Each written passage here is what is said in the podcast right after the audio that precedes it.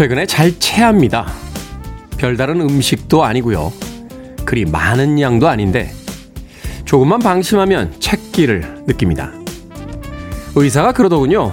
좀 더 천천히 느리게 먹어야 한다고요. 생각해보니 필사적이었던 것 같습니다.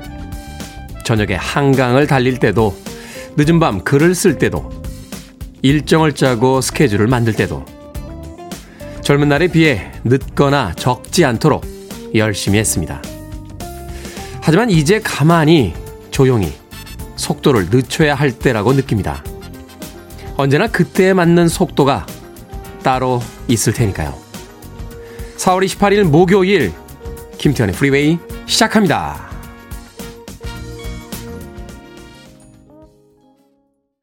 이 정도의 리듬과 속도가 우리에겐 가장 적당하지 않나 생각해 봅니다. 강공준님께서 신청해 주신 라이오넬 리치의 You Are로 시작했습니다. 빌보드 키드의 아침 선택, 김태훈의 프리웨이. 저는 클 태 자 쓰는 테디, 김태훈입니다. 4069님, 좋은 아침, 좋은 음악과 함께하니 감사합니다. 태훈이 화이팅 이라고 해주셨고요. 0735님, 시크한 테디님, 오프닝 멘트 기다리며 자동차 시동을 켭니다. 기분 좋게 만드는 테디님을 기다리면서 해주셨습니다. 고맙습니다. 그런가 하면 도효준님은 지하철 타고 출근 중이시군요. 오늘은 지하철에서 테디 목소리 들어요. 이렇게 채팅도 할 수 있어서 너무 좋습니다. 라고 해 주셨습니다. 원영애님은 저처럼 자주 체하시나 봐요. 테디 안녕하세요. 요즘은 매일매일 꼭꼭 씹어먹는 훈련 중입니다. 그것 또한 쉽지 않은 일입니다. 라고 해 주셨습니다. 의사 선생님이 저한테도 그러시더군요. 자주 체하시니까 꼭꼭 씹어 드세요. 라고 했는데 꼭꼭 씹어지지가 않습니다. 않습니다. 네, 지금까지 먹던 속도가 있는데 갑자기 밥 먹는 속도를 떨어뜨려고 하니까 익숙치는 않았는데 그게 또 묘미가 있더라고요. 조금 꼭꼭 씹어버릇 하니까 어, 내 밥, 내 입안에 있는 것이 밥이고 어, 왼쪽으로는 소고기가 가고 있고 오른쪽으로는 김치가 가고 있구나 하고 이 입안에 있는 세 개가 비로소 느껴지기 시작했습니다. 정신없이 밥을 먹을 때는 그냥 밥이구나 하고 먹었던 그 밥들이 입안에서 느껴지니까 그것도 또 새로운 세계가 있더군요. 밥들 꼭꼭 씹어서 천천히 드시길 바라겠습니다. 5239님께서 good morning입니까? 테디라고 하셨는데, 눈 뜨면 무조건 good morning입니다. 네. good morning이 아닌 아침이 있나요? 5239님, good morning입니다. 걱정하지 마십시오. 자, 청취자분들의 참여 기다립니다. 문자번호 샵 1061, 짧은 문자는 50원, 긴 문자는 100원, 콩으로는 무료입니다. 유튜브로도 참여하실 수 있습니다. 여러분은 지금 KBS 2라디오, 김태훈의 프리웨이 함께하고 계십니다. KBS 2라디오. Yeah, 김태훈의 프리웨이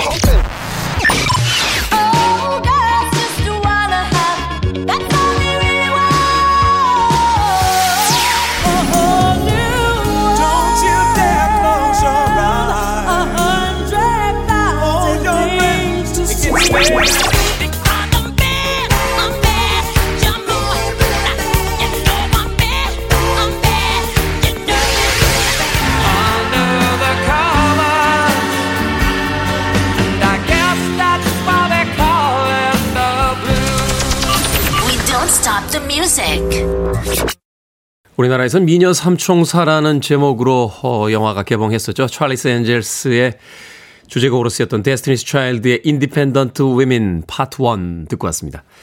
조금준님, 안녕하세요, 테디. 벌써 목요일입니다. 하셨는데, 긍정적인 마인드 좋네요. 아직도 목요일입니까? 하시는 분들이 많은 가운데, 벌써 목요일입니다. 라고 조금준님 조근준님께서 문자 보내주셨습니다. 초콜릿 보내드리겠습니다. 긍정적인 사고에는 역시 달달한 초콜릿 아니겠습니까? 조금준님. 콩으로 오셨는데요. 샵 1061로 다시 한번 이름과 아이디 보내주시면 모바일 쿠폰 보내드립니다. 짧은 문자는 50원, 긴 문자 100원입니다. 김은님, 화이트 테디, 눈 부셔요! 하셨습니다. 흰색 티 입고 왔더니 눈이 부십니까? 이래서 제가 낮에는 셀카를 못 찍습니다. 광원이 너무 세서요. 빛이 너무 많으니까 사진이 잘 안 나와요. 밤에만 셀카를 찍습니다. 김은님.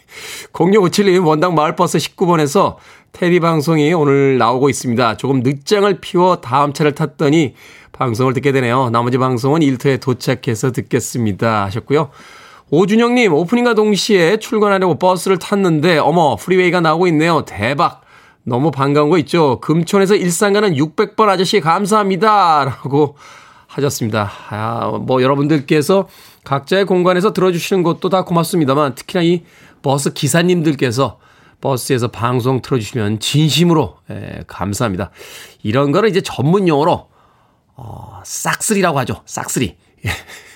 발을 싹 쓰는 거죠. 버스에 타신 분들. 0657님, 오주영님, 아, 원당 마을버스 19번 기사님과 금촌에서 일산 가는 600번 아저씨에게 감사하다는 말씀 저 대신 전해주시길 부탁드리겠습니다. 저요라고 닉네임 쓰시는데, 테디, 오늘 저의 48번째 생일입니다. 축하 부탁드려요. 짐 싣고 창원으로 출발하기 전에 문자 보냅니다. 오늘도 즐거운 날 되세요. 하셨습니다. 저희님 오늘 생일 맞으셨군요. 48번째 생일.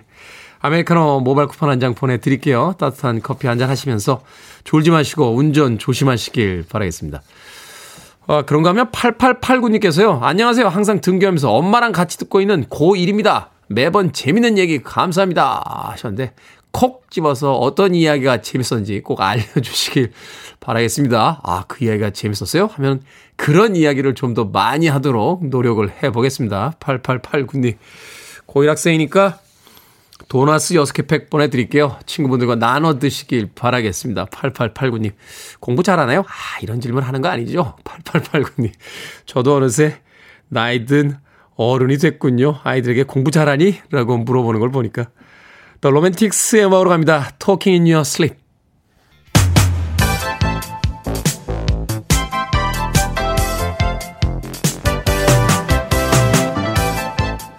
이 시각 뉴스를 깔끔하게 정리해 드립니다. 뉴스 브리핑 캔디 전희연 시사평론가와 함께합니다. 안녕하세요. 안녕하세요. 캔디 전희연입니다. 자, 검찰의 수사 기소 분리 법안이 어제 국회 본회의에 올랐습니다. 국민의힘은 필리버스터를 개시를 했고요. 여야가 팽팽히 맞서고 있는데 어디로 흘러가는 겁니까? 예, 일단 이 용어를 제가 좀 풀어서 설명을 드릴게요. 첫 번째, 검찰의 수사 기소 관련된 법안이 두 가지입니다. 이 중에 검찰청법 개정안과 형사소송법 개정안 두 가지인데 이 중에 검찰청법 개정안이 일단 국회 본회의에 올라온 거고요. 네. 자, 우리가 여기에 맞서서 국민의힘이 필리버스터 무제한 토론을 시도했는데 무제한이라고 하니까 어떤 분들이 이게 뭐 2박 3일 생각을 하시는데요. 일단은 임시국회나 이런 것을 소집하면 회기가 정해져 있습니다. 여기서 말하는 무제한 토론이라는 것은 회기 내에는 어쨌든 마쳐야 된다라는 거예요. 네. 다만 여기서 무제한이라는 이름이 붙은 이유는 뭐 특정 의원당 뭐 1시간 해라 30분 해라 이렇게 정해지진 않았다는 그렇죠. 의미니까 헷갈리실 수 일단 설명을 드리고요. 검찰청법 개정안을 놓고 어제 무제한 토론이 진행이 됐습니다. 오후 5시 10분부터 진행이 돼서 7시간 정도 진행이 됐는데 말씀드렸듯이 7시간 정도 지내다가 종결이 된 것은 일단 이번 임시국회 회기가 이날 밤 자정에 종료가 되니까 끝난 겁니다.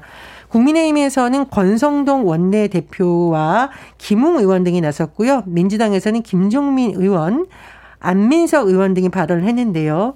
국민의힘의 주장을 요약하면 민주당이 권력 비리를 은폐하기 위해서 법안 처리를 시도하고 있는 거 아니냐라고 비판했고 민주당은 검찰의 민주적 통제를 위한 검찰 개혁 법안이라는 점을 서로 강조를 했습니다. 자, 회기가 일단 한번 종료가 됐어요. 그럼 다음 임시국회는 30일 오후 2시에 소집될 예정인데 이때 다시 검찰청법 개정안에 대한 표결이 이뤄집니다. 왜냐?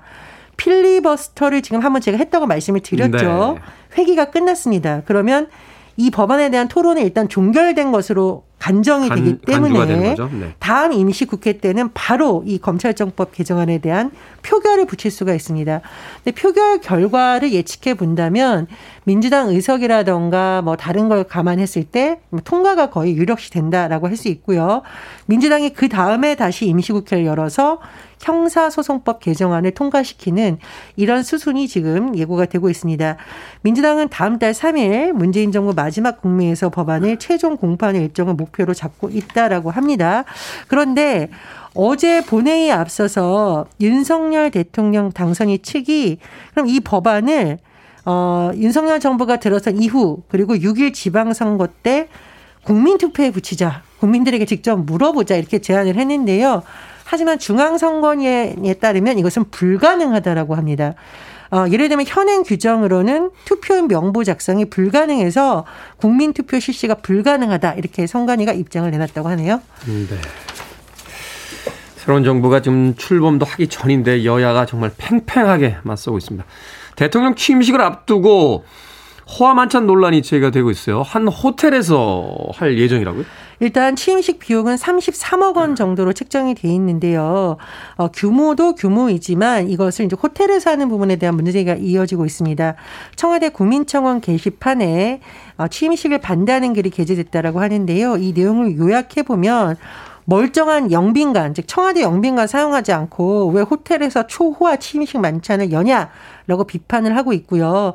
코로나 시국 또 대형 화재로 힘들어하는 국민들의 아우성은 보이지 않고 혈세 낭비하는 것 아니냐라는 취지로 비판적인 내용이 올라왔다고 합니다. 하지만 박주선 취임식 준비위원장은 호텔에서 하는 거랑 뭐 청와대 영빈관에서 하는 거랑 비용이 차이가 거의 없다라고 반박을 하면서 외국 정상이나 외빈이 참석하는 만찬을 포장마차나 텐트촌으로 갈 수도 없는 거 아니냐라고 했는데 뭐 국민들이 보시고 좀 판단을 하실 것 같고요.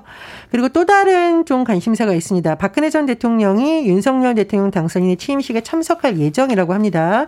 박주선 위원장이 대구 달성군의 박 전 대통령 사저를 찾아서 최근 윤석열 당선인의 친필 친전 취임식 초청장을 전달했다고 하는데요. 하지만 일각에서는 어, 탄핵을 당했던 대통령이 사면을 받았다고 하나 어, 새 대통령 취임식에 참석하는 것이 맞느냐 또 이런 여론도 있습니다. 호텔에서 하면 비용 차이는 좀 날 것 같은데요. 실외에서 마스크를 언제 벗을지 검토 시점을 두고 정부와 대통령직 인수위원회 입장이 조금 엇갈리고 있다고요? 정부가 29일 이 실외 마스크 해제 조정 여부를 검토해서 발표할 예정인데 그렇다면 일각에서는 29일 발표하니까 5월 초에는 혹시나 마스크 해제를 실외부터 하는 거 아니냐라는 전망이 나오죠. 그런데 대통령직 인수위원회에서 코로나19 비상대응 100일 로드맵을 발표를 했는데 안철수 위원장의 입장은 현 정부의 검토 사항과는 좀 다르다라는 분석이 나오고 있습니다. 네. 안 위원장의 말을 요약해 보면 새로운 정부를 출범하고 이후에 30일 이내에 입장을 발표하겠다. 즉, 실외 마스크를 해제할지 여부는 다음 달 5월 하순쯤에 상황을 보고 판단해야 된다라는 겁니다. 그럼 인수위는 29일, 4월 29일 발표한다는 거고 대통령 아 인수위의 내용을 요약해 보면은 5월 하순이라는 거고 네. 정부의 예상을 때 보면 어쨌든 4월 29일 날 발표한다. 그래서 이게 도대체 뭐냐라고 조금 혼선이 있다는 지적이 나오고 있는데 어쨌든 정부에서 29일 뭐 해제할지 여부는 발표를 한다라고 합니다. 그리고 새 정부가 들어오기 전까지의 어떤 결정권은 이번 정부가 가지고 있는 거니까 4월 말에 해제를 선언해 버리면 그냥 해제가 되는 거 아닌가요? 그렇습니다. 이제 다만 인수위에서는 어, 이런 입장이 나왔으니까 방역 당국에서는 뭐 인수의 의견도 종합적으로 검토하겠다라고 하는데요. 어쨌건 내일 어, 29일 어떤 입장이 나올지 좀 주목이 됩니다.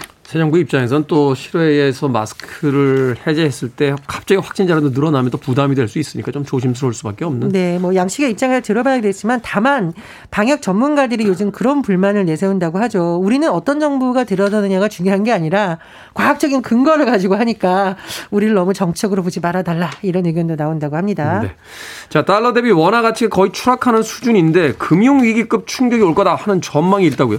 최근 퍼펙트 스톰 이런 표현이 나오는데요. 네. 뭐 우크라이나 사태, 미국의 긴축 상황, 중국 봉쇄 여러 가지가 맞물려 있는데 우리나라 지금 어떤 상황이냐면요.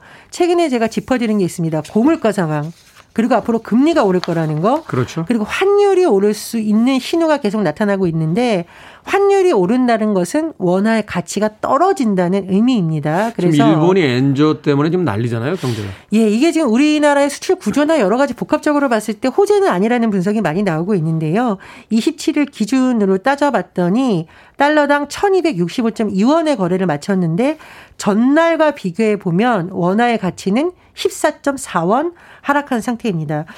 어쨌든 이제 새 정부 출범을 앞두고 물가 안정도 중요하고 금융 시스템 안정이 매우 중요한데 어, 전문가들은 이런 부분에서 우리가 외적으로 통제할 수 없는 요인은 어쩔 수 없다 치더라도 내적으로 우리가 할 수 있는 안은 지금부터 빨리 준비를 해야 된다 이런 조언들이 나오고 있습니다. 네. 자, 오늘의 시사 엉뚱 퀴즈 어떤 문제입니까? 예, 실외 마스크 해제를 검토하고 있다는 소식을 전해드렸습니다. 그런데 어, 우리가 나중에 만에 하나 실외에서 마스크를 벗더라도 자외선 차단제는 발라야겠습니다. 그렇죠. 여름이 다가오는데요. 오늘의 시사 엉뚱 퀴즈 나갑니다. 자외선 차단제를 바를 때 피부에 제대로 스며들지 않아서 하얗게 들뜨는 현상이 생길 수 있는데요. 이런 현상을 뭐라고 할까요? 1번 백탁, 2번 청탁, 3번 손세탁, 4번 배순탁. 정답 아시는 분들은 지금 보내주시면 됩니다. 재미는 오답 포함해서 총 10분께 아메리카노 쿠폰 보내드립니다. 자외선 차단제를 바를 때 피부에 제대로 스며들지 않아 하얗게 들뜨는 현상을 뭐라고 할까요? 1번 백탁, 2번 청탁, 3번 손세탁, 4번은 배순탁 되겠습니다. 문자번호 샵 1061, 짧은 문자 50원, 긴 문자 100원, 콩으로는 무료입니다. 뉴스브리핑 전혜연 시사평론가와 함께했습니다. 고맙습니다. 감사합니다. 80년대 참 대단한 언니였죠. 2873님, 74님, 남윤진님께서 신청하신 신딜러퍼 Girls Just Wanna Have Fun.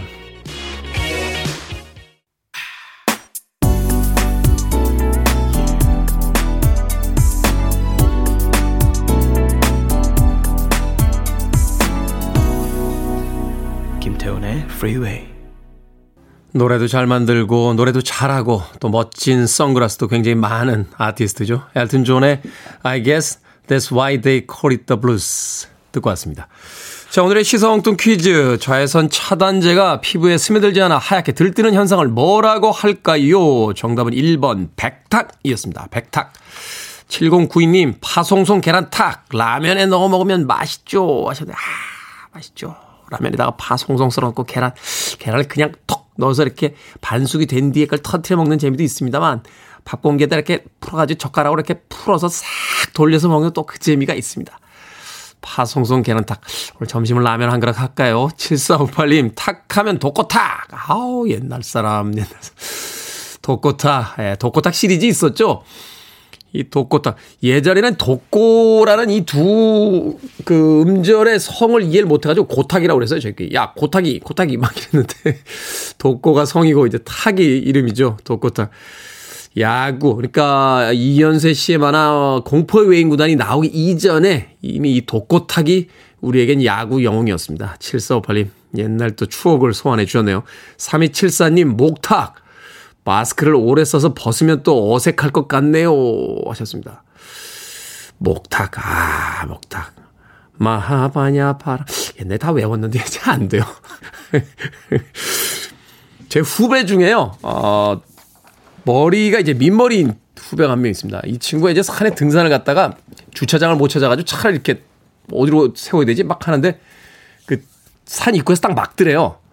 그래서 주차장이 어디 있습니까? 하고 이렇게 물어보려고 창문을 딱 내는데 이 친구를 딱 보더니 그 관리인 분께서 어 죄송합니다 올라가시죠 하더니 왜 올라가라고 하지? 그래서 그냥 차를 타고 올라왔더니 위에 아 사찰이 있더랍니다.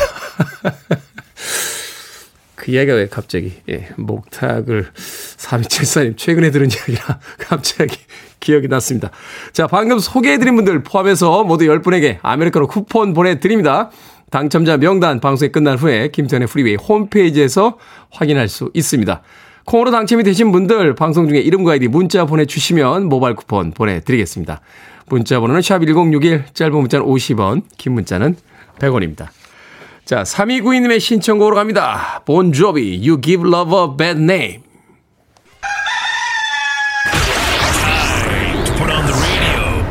김태훈의 프리웨이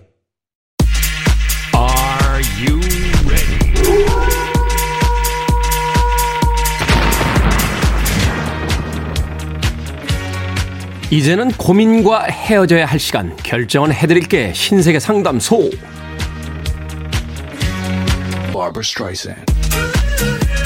이연실님, 예쁜 모종을 사다가 갖가지 쌈 채소를 키워 먹어보고픈 로망이 있습니다. 문제는 제가 키우는 식물은 다 죽는다는 거죠. 그래도 시도를 해볼까요? 아니면 마트에서 사다가 먹을까요? 사다가 먹읍시다. 생명은 소중하니까요. 4685님, 시험 기간입니다. 2번으로 찍을까요? 아니면 3번으로 찍을까요? 2번. 남들이 다 3번 찍을 때 2번. 다 같이 맞추면 결과에 영향이 없지만 남들 다 틀고 나만 맞추면 결과에 영향이 있습니다.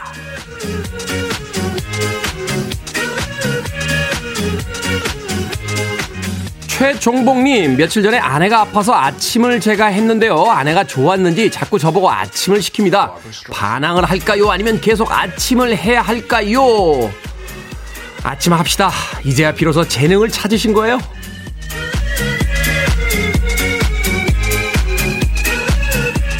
안선영님, 티셔츠를 바지 안에 넣어 입으면 배가 꽉 끼고요. 꺼내 입으면 힙하지 않은 느낌입니다.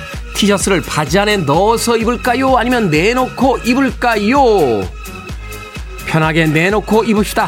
배 나왔으면 티셔츠를 아무리 넣어 입어도 안 힙합니다.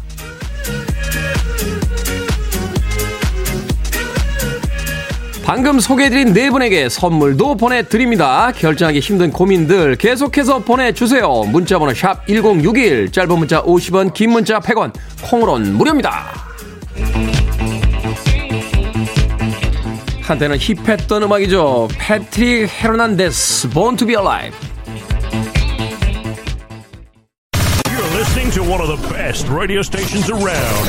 You're listening to 김태훈의 Freeway.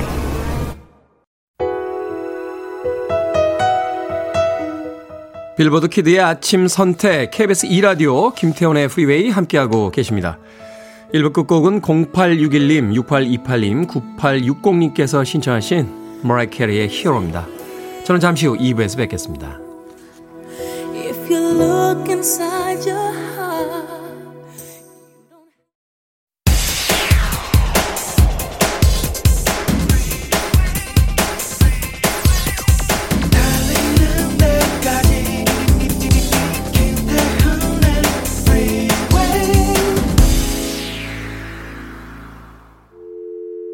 I need your arms around me. I need to feel your touch.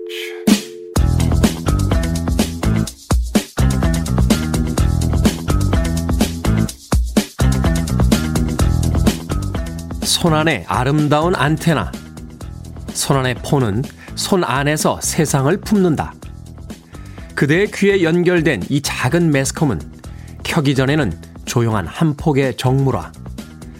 원터치로 또 다른 세상을 순간순간 스치면 별천지를 새롭게 발견한다. 향기로운 고향, 정다운 목소리, 영상에 비친 병약한 어머니의 슬픈 미소, 희로애락의 전파 구름처럼 흐르네. 어느 날 찾아온 손안의 인공위성, 손안의 귀여운 마술사요.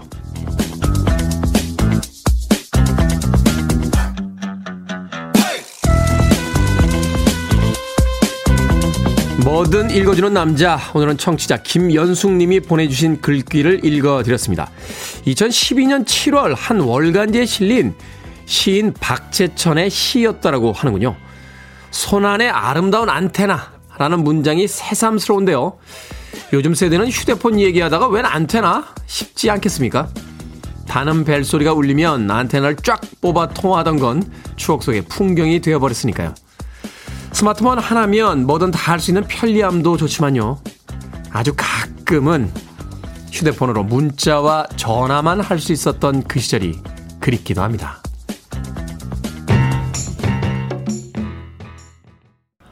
벤 스틸러와 맷 딜런 그리고 카메론 디아즈가 나왔던 코미디 영화였죠. 매력엔 뭔가 특별한 것이 있다에 수록됐던 The Foundations의 Build Me Up Buttercup 듣고 왔습니다.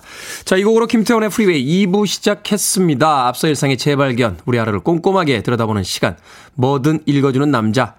오늘은 청취자 김연숙 님이 보내주신 2012년 7월 한 월간지에 실렸던 박재천 시인의 시 읽어드렸습니다. 김연숙 님께서는 앞서 들었던 파운데이션스의 Build Me Up Buttercup도 이 사연과 함께 신청을 해 주셨었죠. 안테나를 손안에 아름다운 안테나. 네, 이 표현. 아마 젊은 세대들, 아니, 휴대폰에 안테나가 있어요? 라고 이야기할 수도 있겠습니다만 예전에는 그게 소위 이제 힙한 어떤 포즈였습니다. 사람들이 인데서 안테나를 쫙 뽑아서. 지금 세대들은 아마 그 재미 모를 것 같아요. 지금도 안테나는 있죠. 휴대폰 속에. 근데 이제 내장되어 있기 때문에 그 뽑아서 전화를 쓰지는 않습니다만 당시에는 정말 벽돌만 했어요. 휴대폰 하나가. 예, 벽돌. 그걸로 벽에 못도 박을 수 있었습니다. 아, 그러니까 못을, 전화가 되는 망치를 들고 다니던 시절이었는데, 그거를 귀에다 대면서, 여보세요? 이거 한마디 하면 주변 사람들이, 야, 저 사람, 저 사람, 휴대폰 있어요. 막 하면서 쳐다보던 그런 시절이 있었습니다. 아, 그때 이제 강남 모처에서는 카페에 딱 들어가면 테이블 위에다 이제 휴대폰과, 아, 자동차 키를 이렇게 던지듯이 놓던 예, 그런 시절이 있었죠. 아, 오렌지를 많이 좋아했던 세대들의 이야기입니다. 그 시절이 그렇기도, 그립기도 하네요. 어, 최근엔 뭐, 휴대폰 하나만 있으면 음, 거의 모든 세상과 연결될 수 있는 그런 시대를 맞이하고 있지만 소박했던 그 시절이 가끔은 그리워질 때가 있습니다. 그 시대에 한석 씨 나왔던 그 CF의 카피였죠. 어, 가끔은 꺼두셔도 좋습니다. 라고 했던 그 카피도 생각이 납니다. 자, 뭐든 읽어주는 남자, 여러분 주변에 의미 있는 문구라면 뭐든지 읽어드리겠습니다. 김태현의 프리베이 검색하고 들어오셔서 홈페이지 게시판 사용하시면 됩니다. 말머리 뭐든 달아서 문자로도 참여 가능하고요. 문자 번호는 샵 1061, 짧은 문자는 50원, 긴 문자는 100원, 콩으로는 무료입니다. 오늘 채택된 청취자 김현숙님에게 촉촉한 카스테라와 아메리카노 두 잔 모바일 쿠폰 보내드리겠습니다.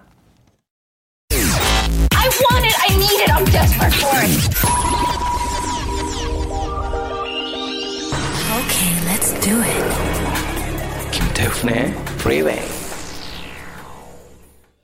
참 세상에는 노래 잘하는 아티스트들이 많죠. 5860님과 아놀드 수염 재건님께서 신청해주신 피보 브라이슨과 레지나 벨이 함께했던 A Whole New World. 영화 알라딘의 OST 중에서 그런 곡이었고요. 이어진 곡은 나탈리 콜의 Miss You Like Crazy까지 두 곡의 음악 이어서 들려드렸습니다. 8584님, 부산 영도마을버스 5번 기사입니다. 라고 하셨습니다. 고맙습니다. 기사님, 버스에서 틀어주고 계시군요. 너무 시끄럽게 틀지 마십시오. 아침 시간에 주무시는 분들도 있으니까 잔잔하게 틀어주시길 바라겠습니다. 8584님, 아메리카노 모바일 쿠폰 한 장 보내드릴게요. 어, 운행 끝나시고 커피 한 잔 여유있게 즐기시길 바라겠습니다. 18888님, 어버이날이 돌아와서 선물 사러 운전하고 광주에서 서울 가는 중입니다. 일찍 일어나서 가는 중인데 너무 졸려요. 커피 쿠폰 선물로 보내주세요. 라고 하셨습니다. 보내드려야죠. 운전하는데 졸리시다는데 1888님 커피 쿠폰 보내드릴 테니까 네 커피 맛있게 드시고 졸음운전 하지 마시고 안전운전 하시길 바라겠습니다. 4542님, 신세계 상담소 결정은 작가님이 하시는 건가요? 테디님이 하시는 건가요? 매번 들어도 너무 찰떡 같습니다. 하셨는데, 천재 작가 이소연 작가가 만든 코너죠. 이소연 작가와 우리 백 작가가 정말 머리를 맞대고 밤새 고민을 합니다. 그래서 이소연 작가는 탈모가 왔고요. 어, 백 작가는 웃음을 잃었습니다. 언제나 사람을 보면 뚱한 표정으로 쳐다보죠. 신대의 상담소를 폐지해야 되나 걱정이 많습니다. 4542님. 스탭들끼리 결정하는 거니까요. 그때 그때 다릅니다. 자, 7998님, 다른 채널 방송 어, 듣다가 오빠 채널로 이사 온 지 며칠 됐습니다. 활기차고 현실적인 조언이 좋은 오빠 방송 정착하려고 합니다. 좋은 음악과 내용 앞으로도 기대 업입니다. 라고 응원의 메시지 또 보내주셨습니다. 고맙습니다. 자, 그런가 하면 김희숙님. 아침형 인간 테디의 아침 루틴이 궁금합니다. 저는 지금 아침 루틴으로 삶은 달걀 먹게 하고 있습니다. 하셨습니다. 아침에 달걀이 좋다라고 하죠. 이 두뇌 활동에도 좋고 또 밤새 부족했던 영양분도 보충을 해주고 또 삶은 달걀, 달걀 하나에 약 4g에서 7g 정도 단백질이 들어있으니까 한 두 개 정도 먹으면 예, 단백질 양이 꽤 됩니다. 아, 그걸로 한 끼를 또 해결하시는 분도 있죠. 저의 아침 루틴이요? 일단 아, 알람 소리에 맞춰서 4시 반에 일어납니다. 그리고 팔굽혀펴기 100개와 턱걸이 30개를 한 뒤에 에, 마을을 아파트 단지를 아주 가볍게 뛰지요. 어, 그런 뒤에 오트밀과 함께 우유를 한 컵 마시고 어, KBS로 정갈하게 오면 얼마나 좋겠습니까? 하지만 알람 소리를 몇 번이 울려도 일어나질 못합니다. 4시 반에 맞췄는데 눈 뜨면 5시가 넘어가 있고 늦었다 하는 생각에 샤워를 하는 동안 동 그래도 깨끗하게 머리는 항상 네. 컨디셔너까지 바르고 옵니다. 네, 제 머리는 소중하니까요. 예, 그리고 바디로션을 얼굴까지 찍어 바릅니다. 얼굴도 바디니까요. 남들은 왜 바디로션을 얼굴에 바르냐 하는데 얼굴도 바디 아닙니까? 그래서 하나의 로션으로 다 해결한 뒤에 부랴부랴 KBS에 도착해서 그날 원고 확인하며 아침을 시작합니다. 김희숙님, 저도 아침에 삶은 달걀 먹으면서 시작하고 싶네요. 음악 듣습니다. 보이 조지, The Crying Game.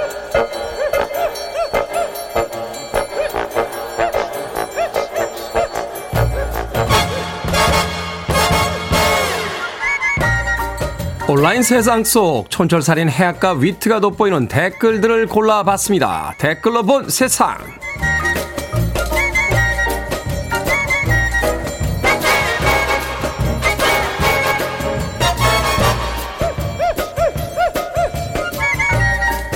첫 번째 댓글로 본 세상. 영화 제작자이자 환경운동가인 키드 씨가 다큐멘터리 촬영 중에 특별한 장면을 찍었습니다.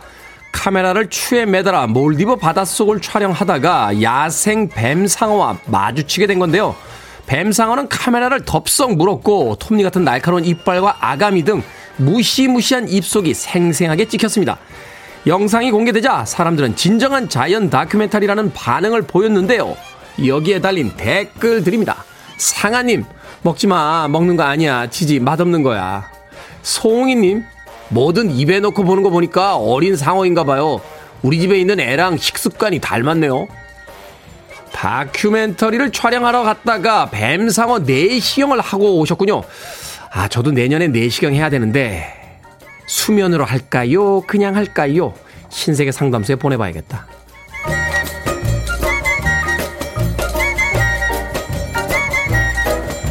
두 번째 댓글로 본 세상. 얼마 전 대게값이 폭락했다는 소식을 전해드렸습니다. 이번에는 킹크랩 값이 크게 떨어지고 있다고 합니다. 한 수산물 유통 플랫폼에 따르면 지난 한 달 사이 약 18% 정도 가격이 하락했다고 하는데요. 코로나19로 인한 중국 봉쇄 조치로 킹크랩 물량이 국내로 한꺼번에 들어온 데다 조업량도 늘어났기 때문이라고 합니다. 여기에 달린 댓글들입니다. 아카님, 반값 킹크랩이라고요. 저는 구경도 못 해봤네요. 드래곤보다 보기 힘든 상상의 동물 아니었나요? 참 즐거움님, 아무리 가격이 떨어져도요, 저에게는 멀기만 한 킹크랩과 대게 먹방으로나 봐야겠습니다. 아, 이번 주 금요일, 바로 내일이죠. 스탭들과 방송 끝난 뒤에 노량진 수산시장에 가기로 했는데, 백유빈 작가 알지? 이 집 찾아봐. 대게값 폭락한 집.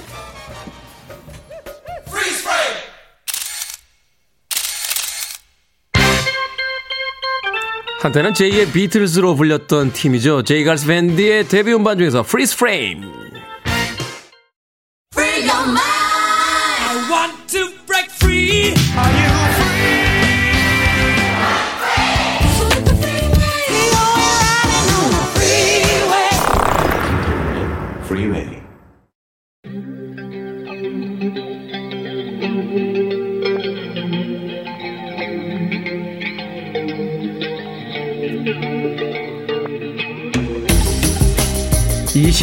세기의 키워드로 우리의 역사를 살펴보는 시간입니다. 역사 대자뷰. 오늘도 공간 역사 연구소 박광일 소장님 나오셨습니다. 안녕하세요. 안녕하세요. 자, 서- 새 정부의 내각 후보자들에 대한 국회 인사청문회가 시작이 됐고 또 고위 공직자들의 업무 능력과 인성을 평가하는 자리가 아, 이제 시작이 됐습니다. 말하자면 정말로 그 자리에 적합한 그런 어떤 어, 인물들인지 이제 아, 검토하기 위한 국민들의 관심과 아, 감시가 필요한 시점인데 그래서요 이 역사 속에서 국민들의 기대를 백성들의 예, 기대를 얻었음에도 불구하고 자신의 임무를 다하지 못했던 이 탐관 오리들의 사례를 한번 살펴보면서 인사검증 시스템이 왜 필요한지 한번 반면 교사를 삼을 수 있을 것 같습니다. 네. 그러니까 지금 말씀하셨던 것처럼 사실은 이제 인사가 만사다 이런 표현을 많이 쓰는데요. 네. 이제 그런 부분이 뼈 아프게 다가오는 시기가 바로 이제 조선 후기 대한제국 시기가 아닐까라는 생각을 합니다. 음. 여러 면에서 이제 긍정적인 모습을 보여주고 있음에도 결국 멸망에 이르렀고 그 멸망에 이르렀던 과정의 원인 을 이제 사람들이 찾기 시작하는데요. 거기에서 이제 가장 많은 사람들이 얘기하는 것들이 바로 탐관오리였습니다. 음. 바로 이제 백성들과 맞닿은 곳에 있었는데 널리 알려진 뭐 삼정의 문란, 전정, 군정, 황곡이라고 하는 게 결국은 세금 수취의 문제였는데 이그 세금 수취의 과정을 자신의 어떤 배를 채우는 어떤 수단으로 활용했다는 점에서 백성들의 원하는 깊어지고 나라의 시스템은 무너지고 그런 것들을 이제 생각하게 되는 것이고요. 그런 의미에서 어떤 탄간오리에 대한 내용들은 조금 더 자세하게 살펴볼 필요가 있지 않을까라는 생각을 해봅니다. 일단 이걸 좀 여쭤볼게요. 탐관 오리가 무슨 뜻입니까? 탐관 그러니까 백성을 탐악하게 하고 오리 그러니까 뇌물을 받아서 스스로가 그러니까 오염이 된 어떤 관리 이런 음. 의미를 갖고 있습니다. 그러니까 이제 재물을 탐하고 백성을 괴롭히는 뭐 이런 인물이다. 맞습니다. 어, 이렇게 이야기하는 거군요. 자, 조선 후기를 대표하는 탐관오리 어떤 인물이 있을까요? 어, 워낙 많아서 좀 대표적인 인물을 좀 잠깐 약간 당황하게 되네. 뭐, 워낙 많아서. 뭐 진주밀란 이후로는 사실은 그 자료만 검색하면은 주르륵 올라오거든요. 아, 네. 참. 그러니까 조선이 이제 후기가 그렇게 될 수밖에 없었던 거군요. 네. 그래서 이제 아마 이제 대명사가 될 것 같은데 탐관오리에 바로 이제 동학농민혁명의 원인을 제공한 수령 바로 고부군수 조병갑입니다. 조병갑. 예, 그래서 한 번쯤 아니면 여러 번 이름을 들어보셨을 텐데요. 당시 이제 잘 나가고 있던 양주 조씨 가문의 일원이었습니다. 음. 양주 조씨 가문 중에서 제일 잘 나가는 인물은 당시 영의, 영의정이었던 조두순이었으니까 네. 그 조두순의 조카 정도였다면 어떤 의미였는지 짐작해 볼 수가 있을 것 같은데요. 아, 영의정이면 지금으로 얘기하면 총리잖아요. 맞습니다. 오. 네. 그런데 이제 의외로 조병갑에 대한 기록이 그 이후에 그러니까 1894년 이후의 기록이 많지 않아서요. 어떤 면에서 보면은 우리의 상식과 달리 조병갑은 좀 특별한 탐관오리는 아니었다라고 당시에는 느끼지 않았나. 이제 이런 생각을 하게 되는데요. 어, 조병갑의 출사에 대해서도 기록이 명확하지 않습니다. 그래서 과거를 보지 않고 다른 방법으로 어쨌든 관리가 될 것 같다라는 느낌을 하게 되는데 일단 여러 지역의 수령을 거칩니다. 그래서 천안 군수, 보성 군수, 풍기 군수, 함양 군수, 영동, 현감, 김해 부사 등을 역임하다가 네. 드디어 1892년에 고부 군수로 부임을 합니다. 고부 군수. 네. 그리고 이제 고부 군수에 부임을 했다가 원래 이제 93년 11월에 떠나야 되거든요. 아, 임기가 끝나면 네, 임기가 끝나서 이제 익산 군수로 발령을 받았는데 안 갑니다. 안 가요? 네. 한 30일 넘게 그 계속 공작을 해요. 그래서 결국은 뭘 하나를 찾아낸 게 뭐냐면 당시 익산 군수로 발령을 낼 때 이조 판서가 자신의 사돈이었습니다. 네. 그러니까 이게 이제 절차에 문제가 있다. 그러니까 나는 계속 고부에 있겠다. 라고 해서 다시 1월 달에 고부 군수로 돌아가게 되고 이 사건이 고부 군민들을 분노케 하면서 우리가 알고 있는 동학농민혁명의 1차 원인이라고 할 수 있는 어떤 시작이라고 할 수 있는 고부 분기가 시작되는 배경을 여기서 만들어내게 됩니다. 왜 유독 고부 군수에 집착을 했을까요? 굉장히 고부로 가려고 노력을 많이 했다라고 이제 그 야사에도 나와 있는데요. 네. 그 지역이 이제 지금의 정읍 지역이니까 굉장히 물산이 풍부하고 그 다음에 여러 가지 어떤 세금을 걷는 과정에서 자신이 착복할 것이 굉장히 많았다라고 보여집니다. 네. 무엇보다도 이제 이 조병갑의 어떤 탐악한 행동들은 사실은 널리 알려지지 않을 뻔했는데 전봉준 장군이 나중에 공초를 받습니다. 그래서 왜 밀란을 일으켰느냐라고 얘기를 했을 때 고부 군수가 이런 일을 저질렀습니다를 밝힌 게 기록으로 남아 있었던 덕분에 우리가 이제 조병갑에 대해서 알게 되는 건데요. 네. 뭐 널리 알려진 것처럼 이제 만석보 사건이죠. 만석보. 예, 볼을 쌓을 때 사람들한테 품삯을 주지 않고 쌓게 하고 거기에서 나오는 물을 쓰는 논에서는 세금을 걷어서 자기가 개인적으로 착복을 하고요. 음. 그 다음에 황무지를 개간해서 거기에서 세금을 걷지 않겠다고 얘기해 놓고 세금을 매겨버리고 그 다음에 그 동네에 부잣집이 있으면은 불효한다. 그 다음에 형제 사이에 화목하지 못하다. 이런 죄를 씌워 가지고 한 2만 양 정도를 걷었고요. 벌금으로 그다음- 무마의 조건으로. 네. 그 다음에 이제 그 자기 아버지가 태인 고을에서 굉장한 선정을 베풀었으니 선정비를 해야 되는데 또 돈을 내야 되지 않겠느냐. 해서 또 한 천냥을 걷고요. 아버지의 선정을 기념하기 위한 또 이 비를 하나 세워야 되니까 또 돈을 내라. 예, 그리고 이제 일반적으로 나타나는 현상이었는데 이제 그 햅쌀을 이제 세금으로 내면은 그거를 상등미로 쳐줘야 되는데 관에서는 그거를 하등미, 그러니까 품질이 좋지 않은 음. 싸게 구입해서 비싸게 팔았군요. 그렇습니다. 그렇게 백성들한테는 좋은 쌀을 받고 그다음에 대동미를 낼 때는 세금으로 올릴 때는 싼 쌀을 올려서 그 중간 가격을 착복하는 그런 내용들이 전봉준 장군의 공초에 남아 있습니다. 이 정도면 거의 올라운드 플레이어. 예, 비리의 total. 뭐 이렇게 볼 수 있는 거 아닙니까? 이야, 대, 그러니까 비리를 저지르려도요, 머리가 좋아야 돼요. 얼마나 신박합니까? 야, 황무지 개간해서 그냥 니들이 써. 하고, 개간하고서 이제 곡식이 나오면 안 되겠다. 세금을 좀 걷어야겠다. 세금 걷어가고.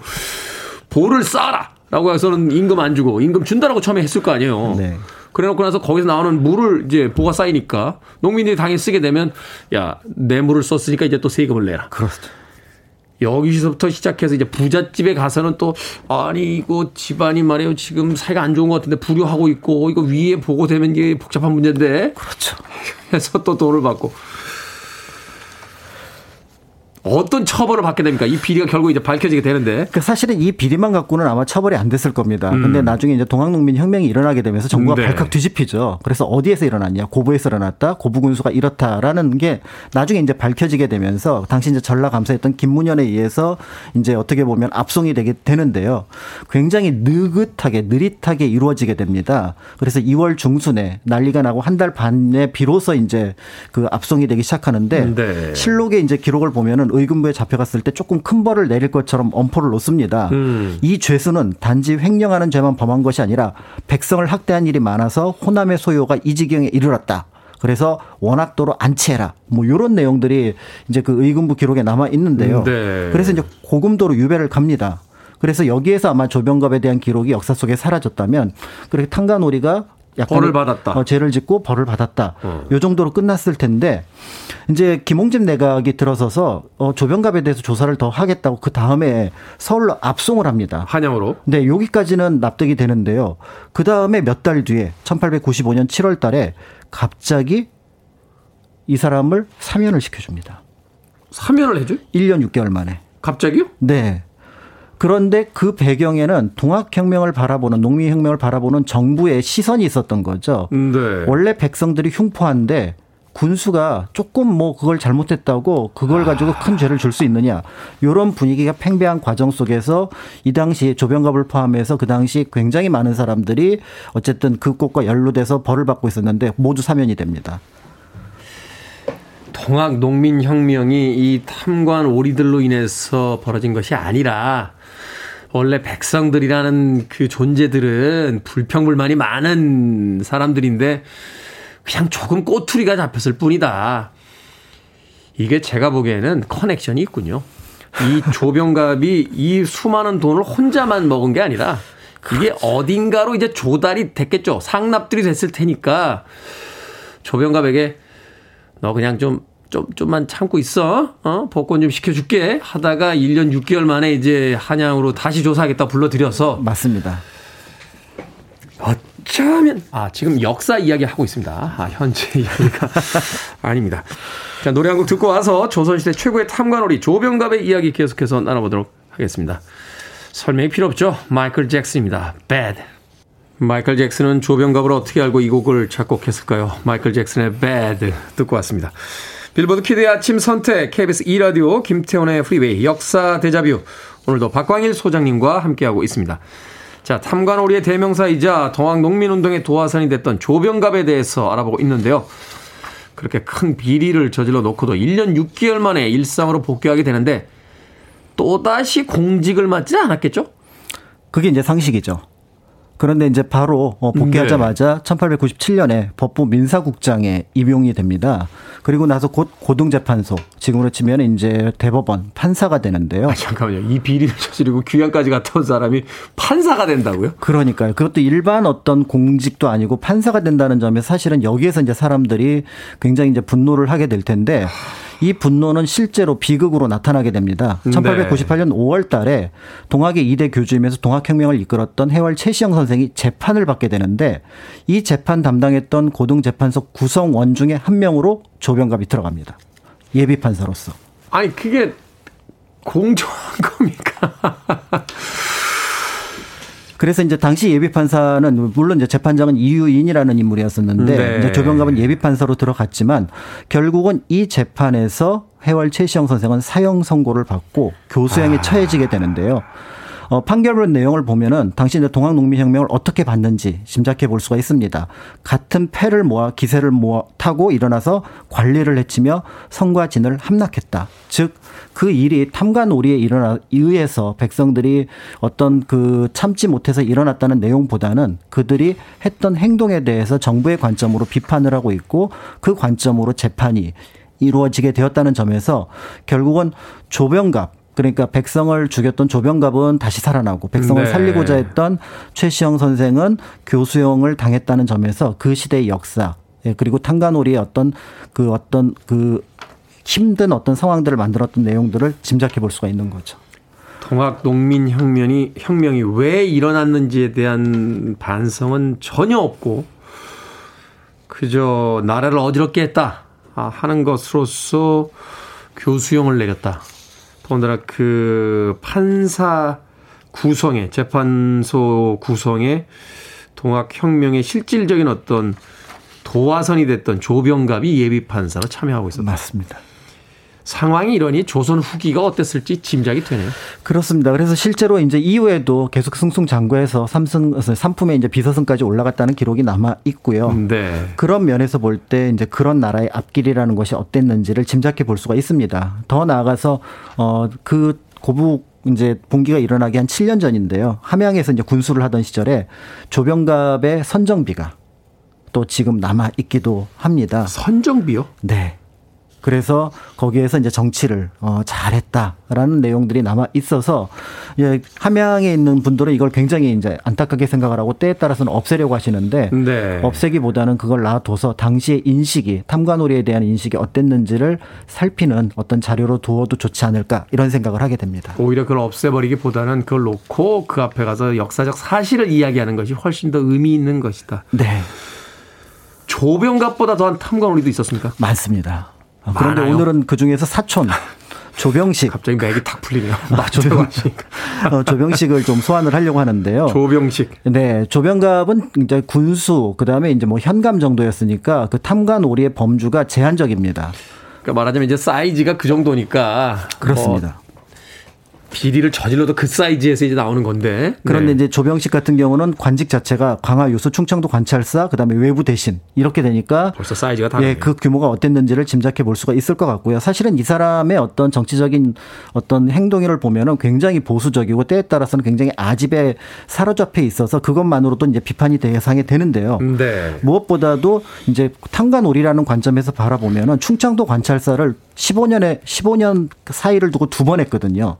이두 번 사이에 모두 뇌물을 받아서 그것이 문제가 돼서 유배를 갑니다. 이게 한 번 하는 분들은 계속 하시더라고요. 그렇죠. 그런데 이제 여기서 굉장히 악독한 짓을 하게 되는데 한 번은 자신을 고발했던 아전 전재홍이라는 사람을 그냥 무작위로 가서 때려 죽이는 나를 예? 고발했어? 라는 이유로요. 아니 아무리 관찰사라고 그래도 사람을 어떻게 그래서 그것 때문에 잠시 유배를 갔다 오긴 하지만 네. 길게 유배를 가지 않습니다. 그러니까 이 사람의 이제 성품이 어땠는지를 짐작해 볼 수가 있는 거고요. 포악했군요. 예, 더 나아가서 이제 주일 공사 시절에 당시 이제 그 대한제국의 중립국을 어떤 교섭하는 굉장히 중요한 자리였거든요. 근데 거기에서 2만 7천 원을 횡령을 합니다. 그래서 이 부분이 문제가 되었음에도 불구하고 결국은 유야무야 처리가 되면서 나중에 1907년에 아무 일 없이 죽게 되는데요. 이때 이제 매천야록을 썼던 황현은 이렇게 책에 적었습니다. 조병식이 죽었다. 병식은 일생 동안 악한 짓을 저질렀으나 끝내 집에서 편하게 죽었다. 그 소식을 들은 사람들은 탄식하고 한스러워했다. 라고 했습니다. 역사- 그리고 그 한스러움의 결과가 무엇이었는지는 3년 뒤에 1910년에 국권을 빼앗기면서 그 결과를 어, 알 수 있게 된 거죠. 역사가 반복되는군요.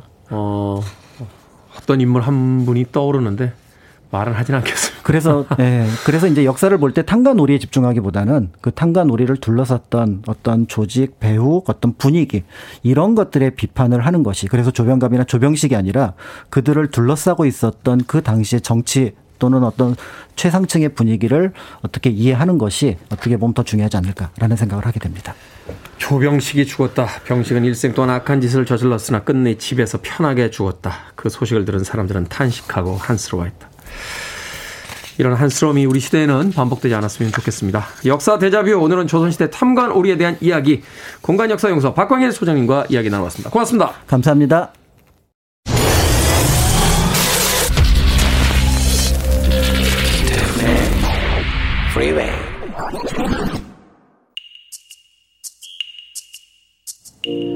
KBS 라디오 김태훈의 프리웨이 오늘 방송 여기까지입니다. 소피 비 호킨스의 As I Lay Me Down 오늘 끝곡으로 준비했습니다. 편안한 하루 보내십시오. 저는 내일 아침 7시에 돌아오겠습니다. 고맙습니다. I'm still recalling